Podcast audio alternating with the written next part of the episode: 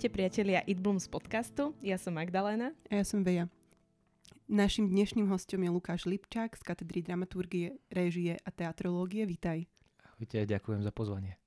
No, tak poďme tak od začiatku. Ako si sa dostal k tomuto odboru, vôbec ho študovať si z takej rodiny, alebo ako to bolo? Uh, nie, nie, paradoxne ja v našej rodine nie je nikto, kto by mal k tomuto akokoľvek blízko, ani, ani k hudbe, ani k žiadnej forme umenia. Ja mám obidvoch rodičov športovcov, čiže uh, pre nich to bol tiež šok, keď som im oznámil, že mami, tati, že asi, asi zo mňa nebude futbalista, asi zo mňa nebude krasokorčuliar, že ja chcem byť taký, že, že umelec, že herec. A oni tak najprv boli takí, ale tak vieš, to, to nie je len tak, že byť hercom, že sa stane. Že ja hovorím, nie, nie, ja, ja viem, že nie, ale tak môžem to skúsiť, nie? A oni, že dobre, veď my ťa máme radi, my ťa budeme podporovať, nech budeš robiť čokoľvek. A chvála Bohu, to tak aj bolo. Tak som si podal prihlášku na konzervatórium e, v Košiciach na odbor herectvo. No a potom to už tak nejak išlo. Zapáčilo sa mi to, hej, 6 rokov som tam strávil a vlastne po štvrtom ročníku som si podal prihlášku túto na akadémiu e, na odbor herectvo, kde ma tiež zobrali, ale potom po semestri som si tak povedal, že nechcem asi robiť niečo, čo som už e, študoval 4 roky a čo ešte vlastne 2 roky nadstavbu budem pokračovať e, na tom konzervatóriu, tak som si povedal, že možno by bolo fajn skúsiť niečo nové a tak som vlastne prišiel na študijné a opýtal sa, že dobrý deň, je tu taká možnosť, že by som si chcel vymeniť obor? A oni boli takí, že no, je tu taká možnosť, samozrejme, že je. Dobre, a dala by sa aj využiť? A oni, že no, dobre, dala. Tak vlastne prvý semester som stva- strávil na herectve, na akadémii a potom som prestúpil na režiu a podľa mňa to bolo celkom fajn. Dalo sa to takto voľne? Či musel si nejaké rozdielovky robiť alebo čo? O, nemusel som robiť žiadne rozdielovky, ale tak si ma očekli, urobili si taký background check na mňa uh, a potom povedali, že dobre, veď poďte k nám na katedru, my budeme radi. Je zaujímavé, že si teda režisér, alebo študuješ režisér a dram, režisérstvo a dramaturgiu, ale si aj herec, uh-huh. čiže vidíš to akoby už z tých dvoch o, svetov uh-huh. a pracuje sa ti tak lepšie, že vieš sa viac cítiť do toho herca, tým, že si si to zažil, ako keď ťa niekto ako režisér eh, dáva ti tie veci, ako čo robiť? A na tom je také, že ja mám teraz ten problém ako herec s tým, že strašne veľmi chcem tým ľuďom pre, uh, predhrávať, pretože im viem tak, uh, ja im niečo sa snažím vysvetliť, oni to urobia a ja hovorím, je to fajn, ale skúsme to takto a potom sa musím tak sám zadržať, že hm, nie, on, oni to zvládnu, už sú veľkí, nemusím, nemusím zvládnuť to. Ale hej, je to také, v tomto je to ťažké, že mám tú tendenciu porovnávať sa s nimi a hovorím si, že toto by som ja urobil inak, ale väčšinou sa to aj snažím tak vlastne tú svoju víziu uh, im pred, nejak ukázať a povedať, že nech to pochopia, ale furt mám tú tendenciu, že im chcem predhrať to, ale už som sa polepšil. Čiže vnímaš to ako taký handicap trošku? Áno, áno, je to určite taký handicap z povolania. Ale čo je super uh, u nás na akadémii je, že aktuálne je tam skvelá partia ľudí, s ktorými sme vlastne vytvorili takú dobrú grupu, by som to nazval, že aj napriek tomu, že študujem tú réžiu, tak je tam pre mňa príležitosť aj zahrať si. Vlastne na poslednej premiére, čo sme mali Teresa Mankovecka, čo režírovala Karvašov Absolutný zákaz, čo bola vlastne posledná premiéra tejto sezóny na Akadémii, tak tam som tiež aj to, že som robil dramaturgiu, tak som tam vlastne aj hral a rovnako tomu bolo aj v rozprávke, o, ktorú režirovala Anička Tomaštíková, o, Detko a ja, tak tam som tiež vlastne oslovil Aničku, že keď bude, pretože ona vtedy v, hľadala hercov do tej rozprávky, tak som tiež oslo, oslovil a povedal Anička, kedykoľvek budeš potrebovať pomôcť, tak kľudne ma môžeš osloviť, že ja rád pomôžem, keď môžem. A cítiš sa viac ako čo? Alebo čo chceš robiť potom viac? Uh, to je, záleží, ako ráno sa zobudím. Pretože on, on, oni sú d, dni a dni. Uh, sú dni, kedy sa zobudím a poviem si, že no, dnes sa cítim tak tvorivo, dnes ideme tvoriť, dnes uh, budem uh, za režiséra, uh, dnes sa budem na to rád pozerať, ako tvoríme, ideme toto. A sú dni, kedy poviem, a dnes, dnes nechcem veľmi takto akože im hovoriť, čo, mám čo majú robiť, dnes chcem ja robiť. Čiže uh, nemám taký nejaký, uh, v čom sa či, cítim lepšie, je to naozaj narovnako, obidve. Takže si vieš predstaviť, že si niečo napíšeš, zrežíruješ, ešte si tam aj zahráš. Predstaviť áno, ale že, či by sa to dalo aj zrealizovať, uvidíme. Sme sa tu rozprávali o Slave Daubnerovej, ktorá takéto mm-hmm. dačo robila. Takže je to nejaká cesta. Ty, ty vieš vlastne isto aj spievať a tancovať, alebo musíš byť pohybovo zdatný, keď si mal herectvo, tak určite ste mali také hodiny. Uh, moje maturitné vysvedčenie hovorí, že áno, že viem aj uh, tancovať, aj spievať. Uh, realita je taká, že som dlho nespieval, ani netancoval, ale tak uh, podľa mňa, keby som sa veľmi snažil, tak uh, niečo zo seba, nejakú hlásku vydám a možno aj budeš dobrá. Nás ešte zaujímalo, že aký je rozdiel medzi uh, režiou napríklad činohry a uh-huh. opery.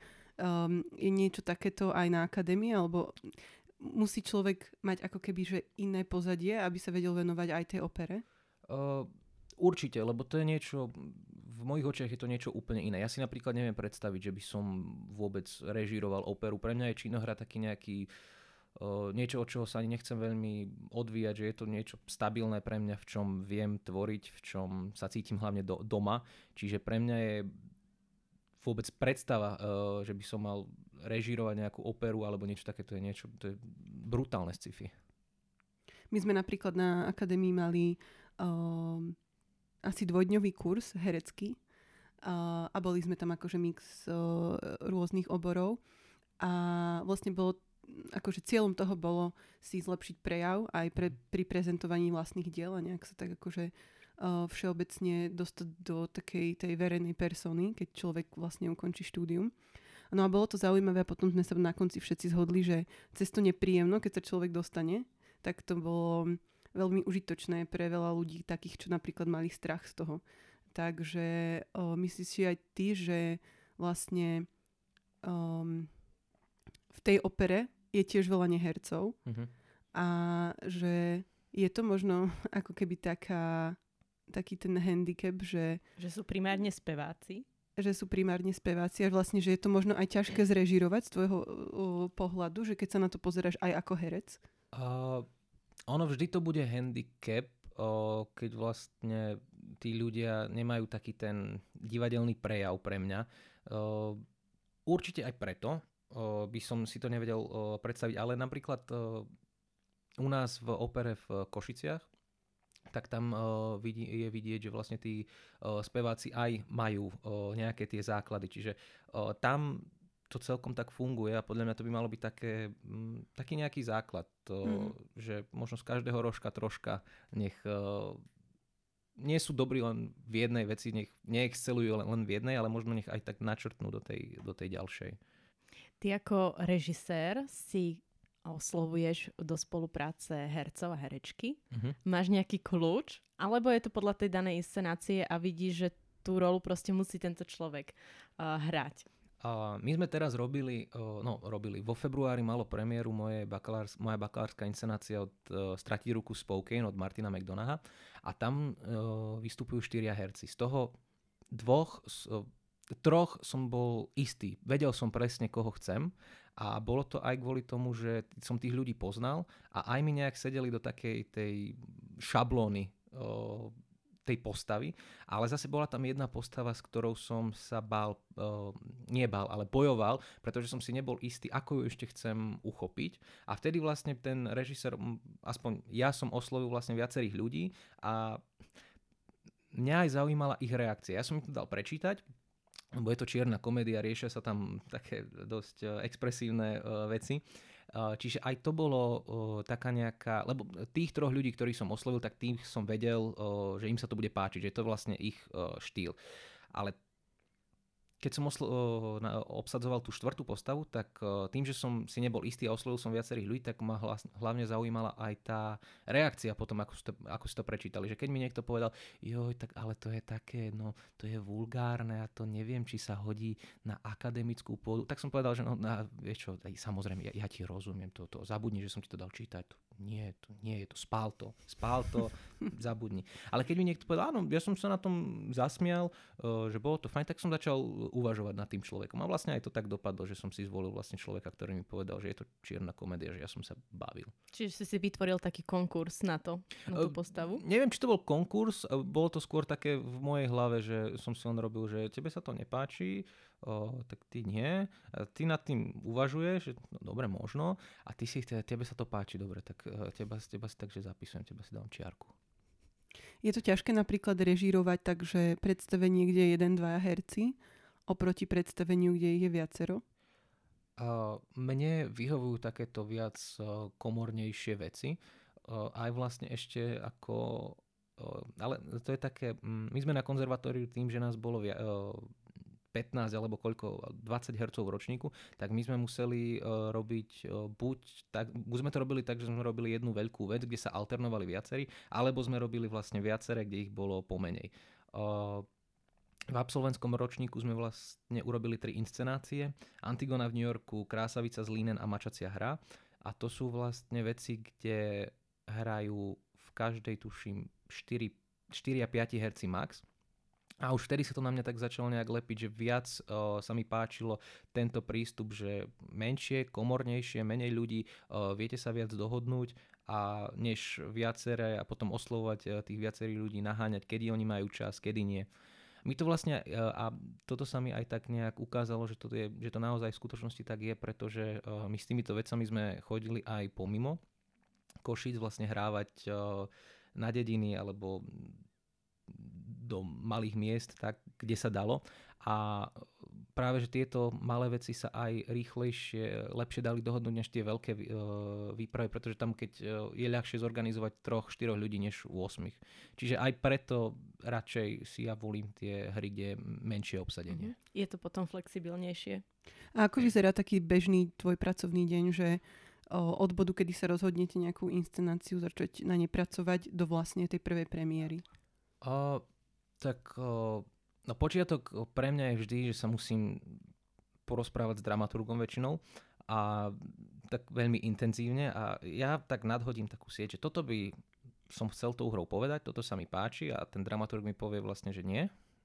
Väčšinou to tak... A ja, ja to mám rád, keď mi vlastne povie, že, že nie, je to blbosť, lebo potom vzniká taký dialog a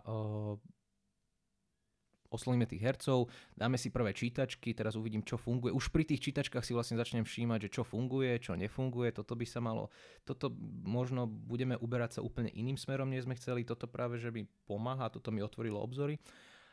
Potom po nejakých tých prvých dvoch týždňoch, kedy naozaj to len čítame, už prejdeme do toho prvého, prvej skúšky v priestore a tam už sa začínajú tvoriť veci ja mám rád, keď sa niekedy veci tvoria sami. Že ja im tak poviem, že toto, toto by som v tejto scéne chcel ukázať, ale keď prídete vy s niečím, čo podporí tu nejakú moju myšlienku alebo niečo vtipné, tak ja budem len rád. A vlastne v tom Spokane sa nám to aj podarilo, lebo tam bola naozaj uh, dobrá partia ľudí, ktorým, som, ktorým môžem dôverovať na tom javisku, že viem, že nepôjdu uh, cezo mňa, alebo nejak, že ma chcú podraziť, ale že keď im niečo vyjde, tak e, to bude vlastne v tej miere na tom javisku, že keď sa im niečo podarí, niečo, čo som ja nenarežíroval, tak to bude v takej tej miere, ktorá to znesie. Čiže tak chodíš po placi a monitoruje, že toto by sme mohli použiť, čo Aha, robia? Áno, áno, ale to sú naozaj také niekedy malé nuancy, ktoré si tí herci ani neuvedomia, že robia. A ja poviem, že toto bolo dobré, to si zapamätaj. A už to nikdy neurobi. Už to nikdy tak dobre neurobi, lebo ako náhle hercovi poviete, že niečo je dobré a urobil to vlastne sám od seba, tak už nikdy to nezopakuje tak dobre. A to sa nám stalo tiež veľakrát, eh, keď sme skúšali, eh, že som im povedal, niečo urobili náhodne, toto je super, toto urobte znova. Už to nikdy neurobili. Nikdy. Takže máš aj nejaké také psychologické momenty vedenia, aby si docielil to, čo chceš? Že pracuješ aj vedome takto? Neviem, či to je, že vedomé. Je to skôr také... Eh, keď sa mi niečo páči, ja už tak sa bijem, že mám im to povedať, že to bolo dobré, nemám. Možno to urobia potom znova, keď im to nepovie, eh, nepoviem, lebo si to neuvedomujú. Čiže je to také... A možno aj je to taká psychológia. No, hej. Mňa tak zaujíma, že či ty máš také jedno dielo alebo niečo, čo by si si strašne rád zrežiroval v budúcnosti.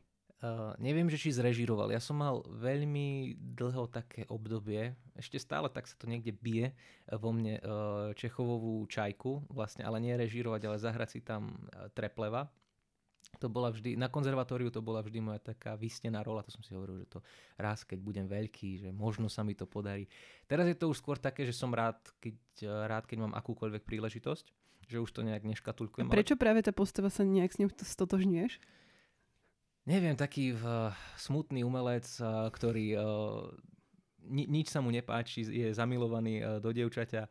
Uh, tá post- neviem, je to taká je to pekná postava. Máš pocit, že tá postava by ti dala vyznieť, alebo že by si ju vedel dobre stvárniť? Uh, minimálne by som sa o to pokúsil zo všetkých svojich síl, ale uh, neviem, aj teraz, ako sme uh, robili vlastne ten absolútny zákaz, tak som tam stvárňoval postavu Andrea, čo je vlastne maliar, uh, taký bojujúci proti systému, proti režimu.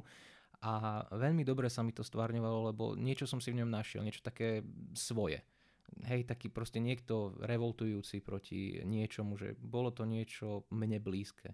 A rovnako si myslím, že aj s tým Treplom by to tak eh, mohlo byť, pretože eh, on tie veci, ktoré tam rieši, tak vedel by som si tam nájsť niečo svoje. No a do akej miery je to dôležité pre toho herca vedieť sa s niečím takýmto stotožniť, že um, niektorí to berú ako výzvu, že majú nejakú rolu, ktorá je úplne že opakom ich samých. Mm-hmm alebo je to skôr lepšie, keď tam vedia sa do niečoho vžiť, takého svojho? Uh, pol na pol, lebo podľa mňa niekedy, keď ten herec, uh, hlavne teraz uh, použijem vlastne tie uh, najznámejšie prípady, keď sa herci oddali tým postavám, ako bol Heath Ledger, keď hral Jokera vlastne v Nolanovej trilógii Batmana, tak on sa do toho veľmi vžil a potom to vlastne aj tak dopadlo, že nevedel. Podľa mňa je dôležité oddeliť postavu od, od herca človeka, že ten herec by nemal pr- mať problém vlastne vžiť sa do tej postavy plnokrvne, ale ako náhle príde domov, alebo ako náhle už len zíde z toho javiska, tak zavesí tú postavu na vešiak a potom si ho tam nechať a zobrať si, ho, zobrať si ho vlastne späť na ďalšej repríze. Že je to podľa mňa také také zdravé, vedieť sa oddať tej postave, ale zase aj vedieť si povedať, že uh, dobre, tu musíme urobiť tú čiaru, lebo inak uh, mi to začne liesť na mozog. No oni práve, že tvrdia, že tým, že sa tomu tak oddajú, tak potom ten herecký výkon je taký o to silnejší. Ale tiež po, akože poznám pár hercov z Hollywoodu, ktorí, napríklad aj Lady Gaga, teda ona je spevačka, ale uh, tiež uh, hovorila, že musela sa istým spôsobom oddať, alebo ten James Franco. Uh-huh. Alebo je ich tak, tak viacerých. A vlastne však poznáme aj takéto, že neviem, či sa to tak deje na Slovensku, že niekto schudne alebo priberie alebo o, veľmi sa mu akože nejak radikálne zmení vzhľad, že o, toto asi v divadle nefunguje, takéto niečo. O, v divadle nie tam je to, ja som sa bavil raz s Petrom Cibulom, čo je vlastne herec v štátnom divadle Košice, tak on mi vždy on hovoril, že on keď dostane nejakú ponuku, ponuku, keď mu vlastne je daná nejaká nová postava v sezóne, v novej sezóne, tak on vždy tak hovorí, že mňa si začnú potom všímať všetci ľudia okolo mňa, takí tí najbližší. A oni pr- presne vedia, keď ja som dostal nejakú takú ťažkú postavu, lebo oni mi povedia, Peťo, ty si sa zmenil, ty si iný ty máš novú postavu nejakú, ty na tom teraz pracuješ. A ja viem, že tak poviem, že áno, áno, ja teraz pracujem na novej postave.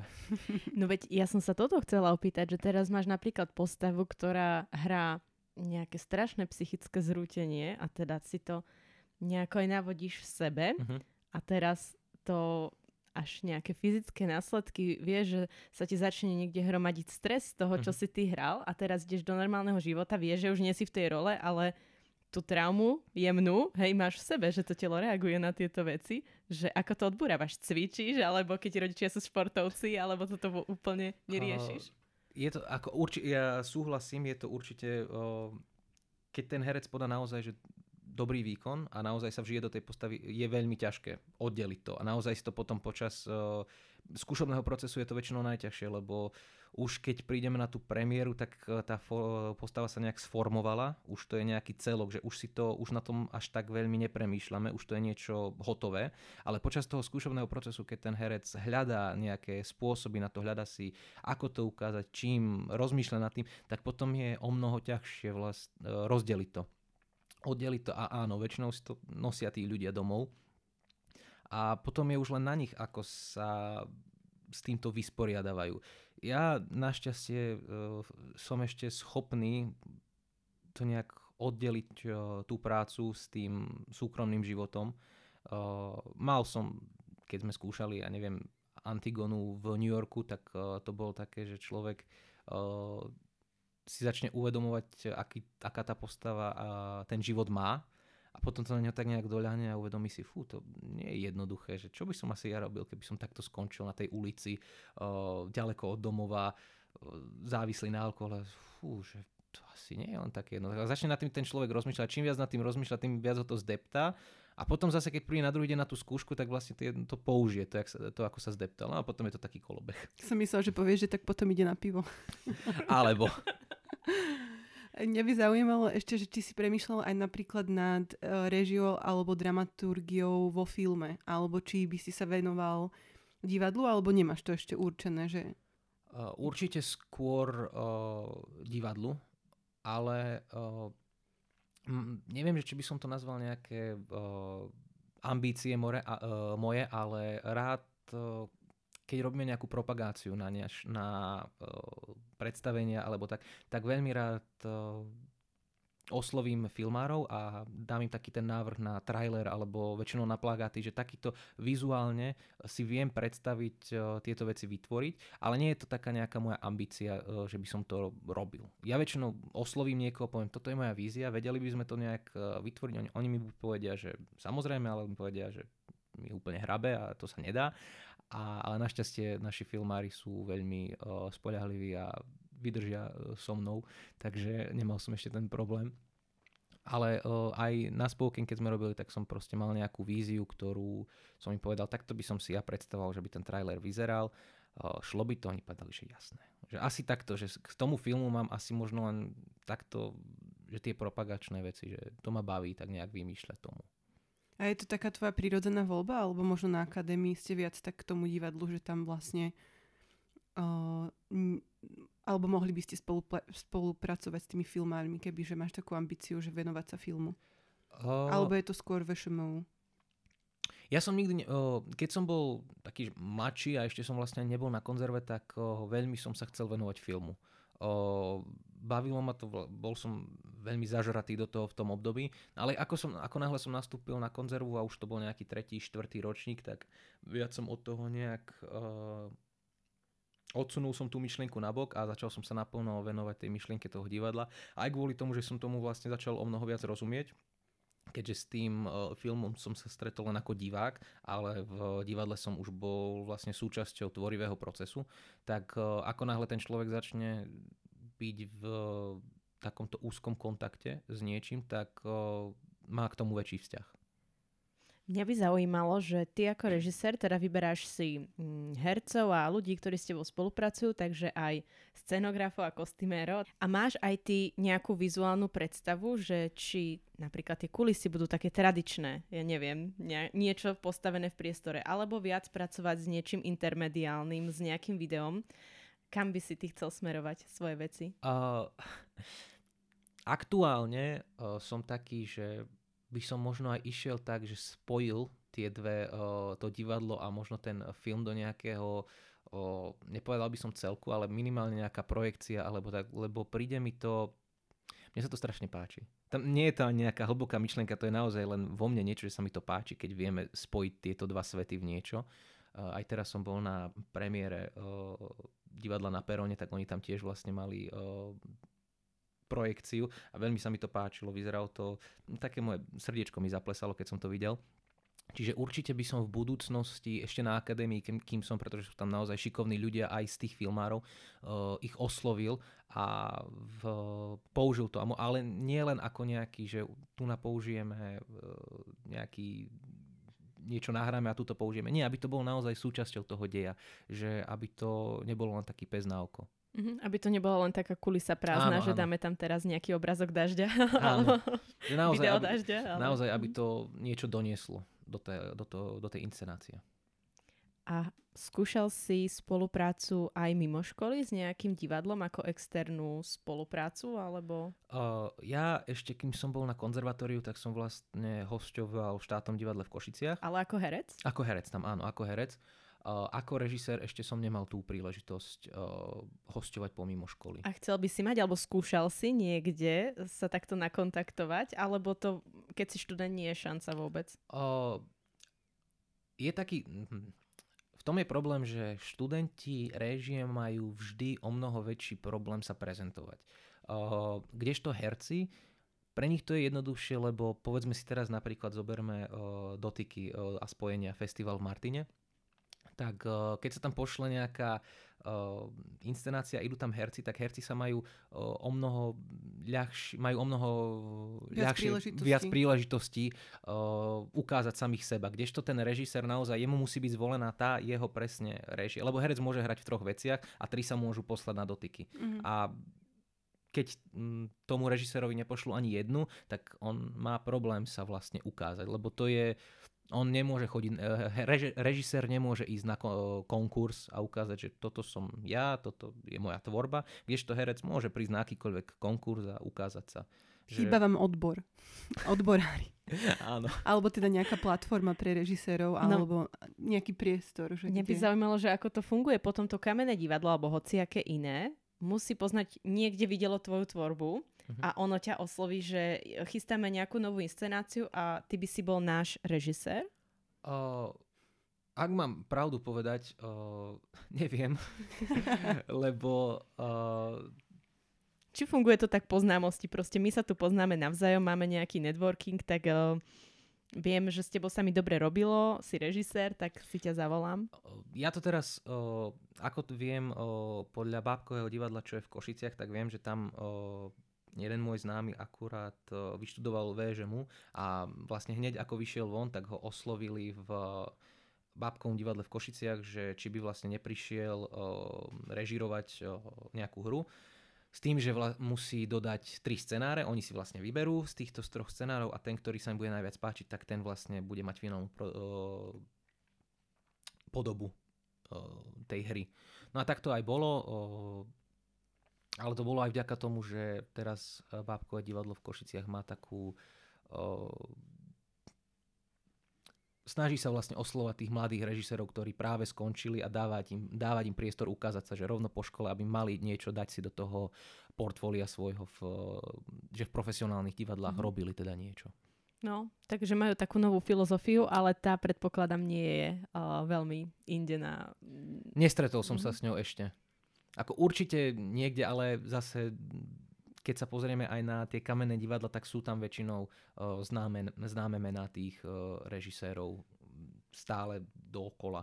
Nie je ich veľa uh, teraz, ale väčšinou, keď sa pozrieme, tak sú tam tie isté mená.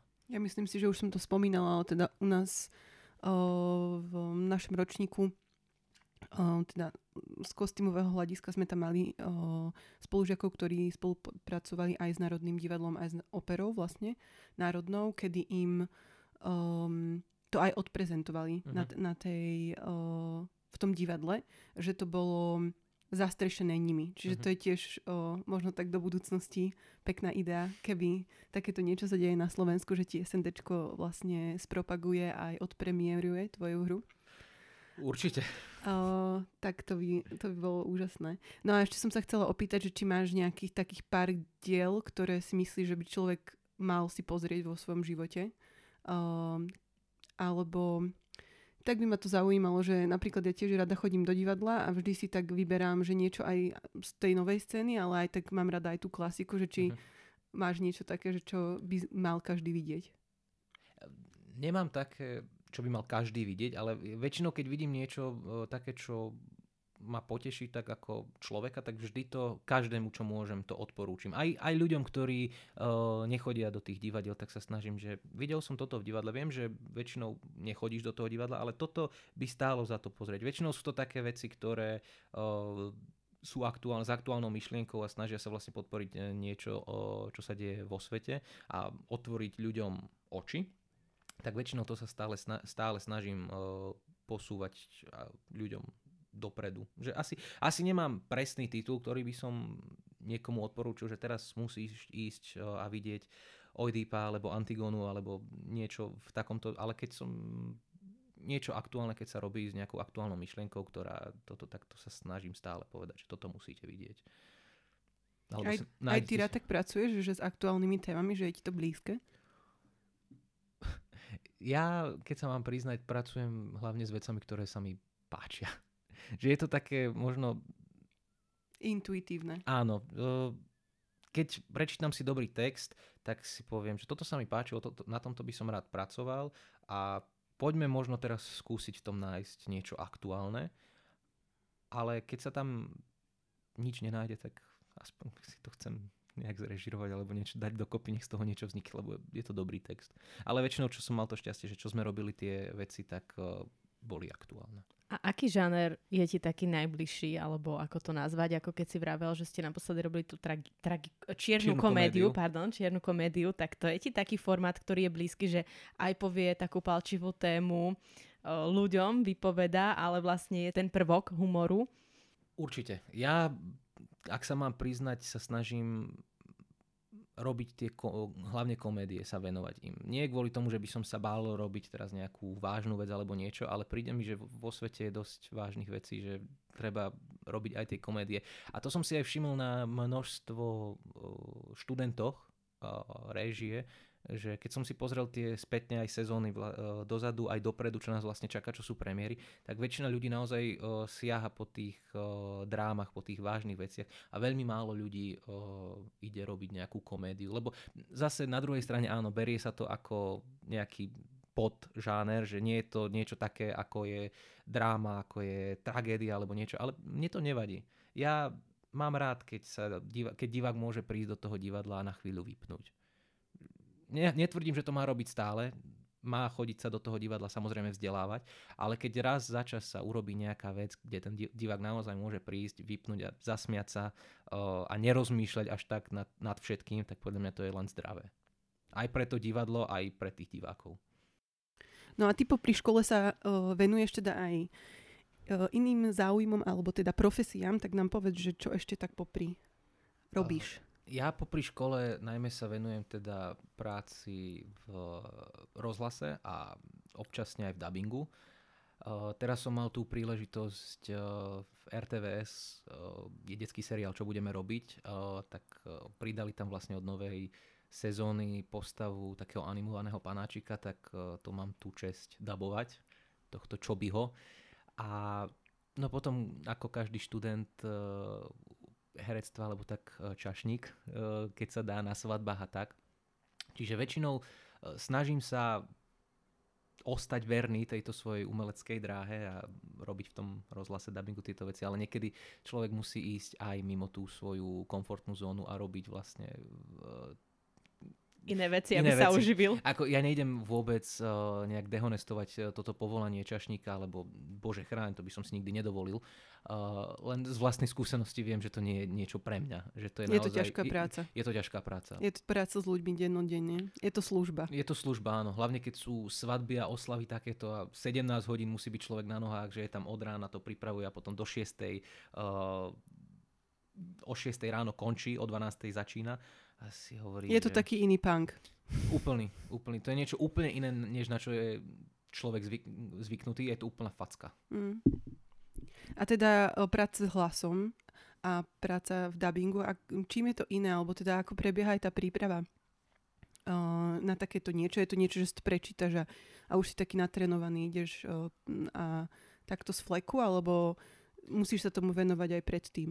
No, uh, keď som začínal uh, v tom rozhlase, tak to bolo stále, že som prišiel aj dva dní dopredu do toho rozhlasu, som si zobral vlastne tie texty, ja som sa to povinne, som si to tak nejak čítal, čítal. A je to vlastne naozaj praxou, že čím viac som tam chodil, tak tým viac som dostával aj uh, v seba, takú nejakú väčšiu istotu som mal. Čiže uh, už som si to napríklad uh, nemusel chodiť dopredu, už som si to len pozrel, na, keď mi prišiel text uh, na e-mail, tak som si vlastne len prečítal ten e-mail, pozriem som si dobre toto, toto, toto, toto niečo. A väčšinou to takto prečítam, uh, pozriem si nejaké také body, si vyznačím, vyznačím že toto tu sa treba opýtať, aká výslovnosť, alebo tu je, že si spieva uh, pesničku Karla Gota zo 60 rokov, ale nie je daná aká, tak si naštudujem pesničky Karla Gota zo 60 rokov, prídem tam a tak mám naučené aspoň tieto, že 4, tak môžete si vybrať, že všetky sú, že A tam je 60. tiež režisér, hej? Áno, áno. Čiže tiež uh, to má stále niekto pod palcom. A je to vlastne prednahrané a potom sa to púšťa teda zo záznamu? Uh, áno, áno, to uh, sú v Košiciach vlastne robíme, a, robíme aj uh, live uh, mm-hmm. tieto divadelné hry, ale uh, málo kedy. To je myslím, že raz do mesiaca. Teraz naozaj neviem, ale viem, že sú tam ten, že ten úsmevník sa tam robí mm-hmm. občas. To mne príde celkom často. Ja som myslela, že málo kedy povieš raz za rok, lebo to je podľa mňa náročná vec, tak to live spraviť takú hru. Uh, je, tam uh, veľa vecí sa, vecí sa tam vlastne mieša dokopy, lebo mať tam, väčšinou tam je k tomu aj živý divák, že keď sa nahráva normálne rozhlasová hra, tak uh, je to naozaj štúdio, herci, režisér zaskúmal, no povie, dobre, stop, toto povieme inak, toto. Ale potom príde na, ten, na to live nahrávanie a sú tam normálne diváci, že vlastne ich reakcie sú ako keby súčasťou. Uh, súčasťou. Lebo tam väčšinou to je tak urobené, že tam je aj nejaký host pozvaný, je to urobené ako taký program, číta sa poviedka, potom, sa, potom je host, potom zase ďalšia poviedka, ďalší host a vlastne ten divák je toho súčasťou. Takže týmto dubbingom aj sa tým dá uživiť, alebo je to také niečo, že popri? Doplnok. Je to, bo, dubbingom sa dá uživiť, určite podľa mňa, že tí dubbingoví herci sa vedia uživiť, ale ten rozhlas to je naozaj niečo také popri. Mm-hmm. Väč, väčšina ľudí, čo tam chodí, tak to sú herci z kamenných divadiel, ktorí to naozaj majú, že popri tom idú do toho rozhlasu. Večer majú predstavenie, ráno skúšku a popri tom idú do toho rozhlasu nahrať nejaké dve veci. Je to aj tvoja taká srdcovka, že tomu sa chceš venovať aj popri inej práci, ak by sa ti už podarilo aj niekde dostať ako režisera možno do kamenného divadla na spoluprácu, tak toto by si si nechal? Určite, to je obrovská srdco. Odkedy som prvýkrát dostal na konzervatóriu príležitosť vlastne vyskúšať si ten rozhlas, aj dubbing neskôr, tak uh, som si povedal, že toto, toto ma neskutočne baví. Ja som bol vždy totiž pohy- pohybové nemehlo, uh, tak ja som si povedal, že dobre, tak keď sa na tom javisku neviem hýbať, tak aspoň sa pokúsim znieť dobre. Akurát som išla povedať, že vlastne je tam minus ten aspekt toho prezenčného, Áno. lebo predsa je to iné uh, práca len s hlasom, ale práca napríklad uh, na obraz že keď už človek vie, že ho niekto nahráva, tak si pozoruješ aj eh, vlastne tú gestikuláciu, reč tela, si taký možno rezervovanejší, alebo čiže možno je to také voľnejšie, nie len práca s tým hlasom. Uh, áno, áno, lebo človek sa nemusí tak kontrolovať väčšine, že to, to aj keď, sa pozru, uh, keď si pozriete uh, videá, uh, dubbingové videá nejakých známych hercov, ako dubujú anim, animované postavičky, tak to naozaj to sú veľké gestá, prehnané. Uh, on, a ono to dopomáha tomu, lebo ľahšie sa ten človek do toho vžije a nikto ho nevidí. Mm-hmm. Čiže môže zo seba urobiť úplného tam hlupáka a nikto mu to nemôže brať za zle. No, s týmto dubbingom minule sme mali o tom takú debatu, že či je vlastne potrebný, lebo teda o, bavili sme sa o tom, že úroveň angličtiny alebo teda o, nejakých takých vnemov tých iných jazykov. O, na, severi napli- na severe napríklad väčšinou fungujú len titulky, že vlastne nedabujú o, už tie o, nové diela. Uh, ale napríklad v Polsku si teraz odhlasovali, že ten uh, rektor, alebo ako ho volajú, ten, čo vlastne uh, jedna postava rozpráva za všetky postavy. Je to také pre nás možno trošku bizarné, ale tí Poliaci to majú fakt ako takú srdcovku a si to odhlasovali, že hej, chceme to. Mm-hmm. Uh, takže ako vidíš možno do budúcnosti ten dubbing, že, že bude tu? Uh, určite.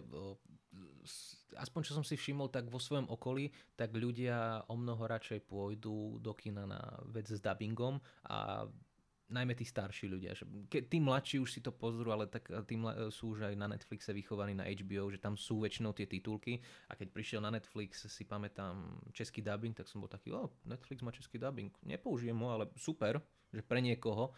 Uh, neviem, naozaj titulky sú niekedy obrovská bariéra pre ľudí, taká lebo nestíhaš si v strese, že aby to už neskočilo inde, nestihla som to prečítať. A... Nevnímaš ten obraz možno ani toľko. ten obraz, no. Ale zase druhá vec je aj znalosť toho cudzieho jazyka. Mm-hmm. Že keď je niekto naozaj sčítaný v tej angličtine, tak mu to nerobí problém s tými titulkami, lebo stíha pozerať ten obraz a maximálne, keď mu vypadne nejaké slovíčko, tak si to len rýchlo tam prečíta.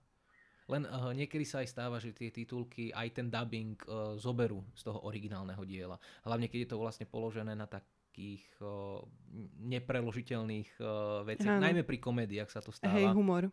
že ten humor Margo je... priatelia, to ja stále hovorím, že slovenský dubbing priateľov uh, mi nepríde až tak vtipný ako ten anglický humor, ktorý je tam v skutočnosti uh, prítomný. Mhm. Ale potom som sa bavila s ľuďmi, ktorí na tom vyrastali a im to príde proste, že ten anglická verzia nie. To isté je pri Simpsonovcoch. Niektorí Mhm. o, jednoducho zostanú verní českému dubbingu. Nech Ja sa mám de- rada ten český. Mne sa páči tie, tie hlasy sa mi viac hodia, ale možno je to len otázka... Vyrastala si na tom Áno. tiež. Áno, že človek, keď na tom vyrastá a zrazu dostane o, ten o, anglický, o, tú originálnu verziu tých Simpsonovcov, tak o, uvidí, že je to niečo úplne iné. Že vlastne tie vtipy, ten humor tam je stokrát o, viac vypointovaný a najmä keď človek o, rozumie tomu jazyku, že dokáže pochopiť ešte aj neviem koľko e, tých layers toho, toho vtipu, tak si to dokáže ten človek viac užiť. Ďalšia vec sú potom české rozprávky, čo idú na Vianoce, ktoré sú predabované do Slovenčiny a naopak. To je, To je ďalší mňa. Ale O- zase my sme záhoračky, tak uh, nám bol český jazyk veľmi blízky. Áno, áno, čo Tak je pre mňa je to divné. Ale verím tomu, že nová generácia menších detí už nerozumie češtine. O, ja tiež o, som istú dobu bol o, v Čechách, čiže som tam vyrastal, čiže tiež sa na mňa nalepilo o, aká taká tá čeština, ale tiež o, aspoň moja generácia teda ľudí vyrastala na Jetix, Fox Kids a tieto Disney Channel a tam boli rozprávky v češtine. Vtedy, Mhm. ja si pamätám vtedy, že vtedy to bolo presne opak, že tí ro- rodičia sa báli, že tie, tie deti nevedia po slovensky, lebo oni keď niečo videli, tak použili vlastne české slovíčko, lebo málo rozprávok bolo dabovaných v slovenčine na e, RTVS maximálne chodili vlastne slovenské rozprávky, ale deti to nepozerali, väčšinou sa pozerali tie americké, čo boli na Disney Channel a týchto veciach. A teraz No počul som o tom, že české veci sa dabujú do slovenčiny a naopak, ale ja som sa s týmto bizárom ešte nestretol, lebo tiež... No keď je to hrané, je to divné, lebo poznáš tam nejakých takých, ja neviem, českých hercov, ktorí sú často aj na obrazovkách a teraz zrazu ich dabuje hlas po slovensky, je to divné. A to je taký náš československý, že boli sme spoloční a teraz nie je asi problém. No, áno, áno. A hovorím, ja som sa s tým ešte nestretol, ale počul som o tom a som si hovoril, čo? Viem, že na Vianoce presne Tieto bolo, rozprávky, tieto áno. rozprávky že to bolo predabované. Ja si hovorím, hm, čo?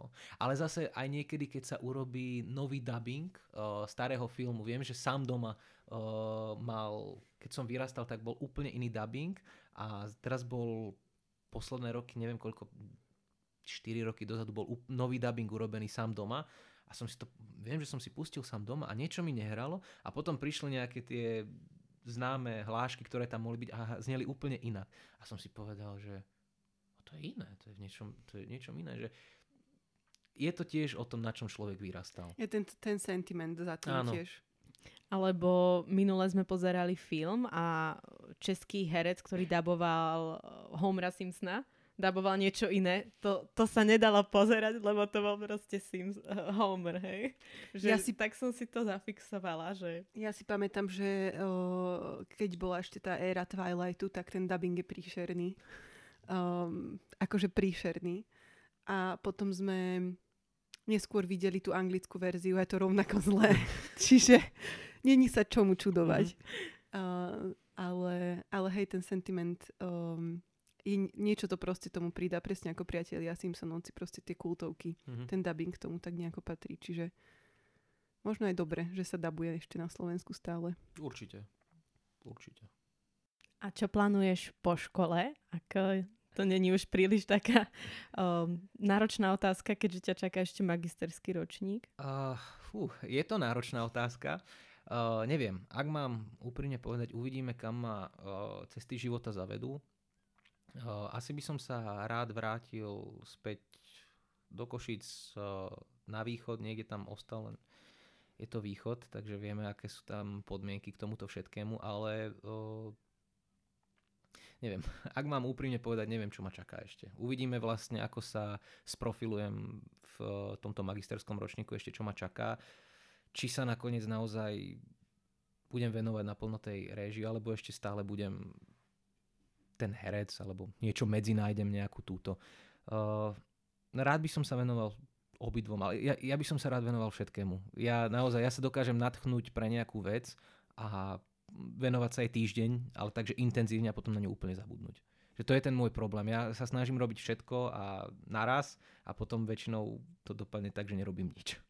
A tak niečo si predsa len spravil a môžeme to aj vidieť. Dajú sa vaše predstavenia uh, vidieť inde ako v škole, v školskom divadle ako v Banskej Bystrici. Cestujete s touto inscenáciou, či len napríklad, ako si spomínal, ako je festival mm, Dotyky a spojenia. Dotyky a spojenia.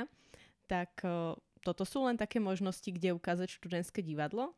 Aktuálne uh, na Stratí ruku spolken je možno vidieť uh, najmä na akadémii umení, v Akadémii umení v divadle, ale boli sme aj na tých dotykoch a spojeniach v Martine a ja sa snažím oslovovať ľudí známych, čo mám, čo majú priestory takéto divadelné, že máme takúto inscenáciu, chceli by sme s tým chodiť po Slovensku, či sa dá, pretože v tej Bystrici o, zase nie je tu až také publikum o, divadelné, že môže, môže ten človek, režisér, škola robiť akúkoľvek propagáciu, tak o, jednoducho, keď toto dané publikum videlo, tak už je veľmi malá pravdepodobnosť, že sa to dostane do širšej verejnosti.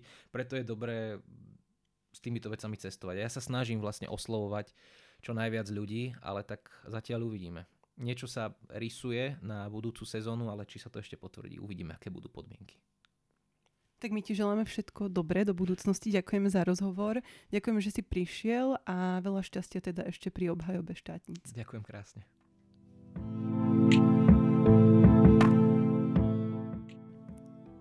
Tento podcast z verejných zdrojov podporil Fond na podporu umenia. Druhá séria It Blooms podcastu vzniká pod záštitou neziskovej organizácie UM.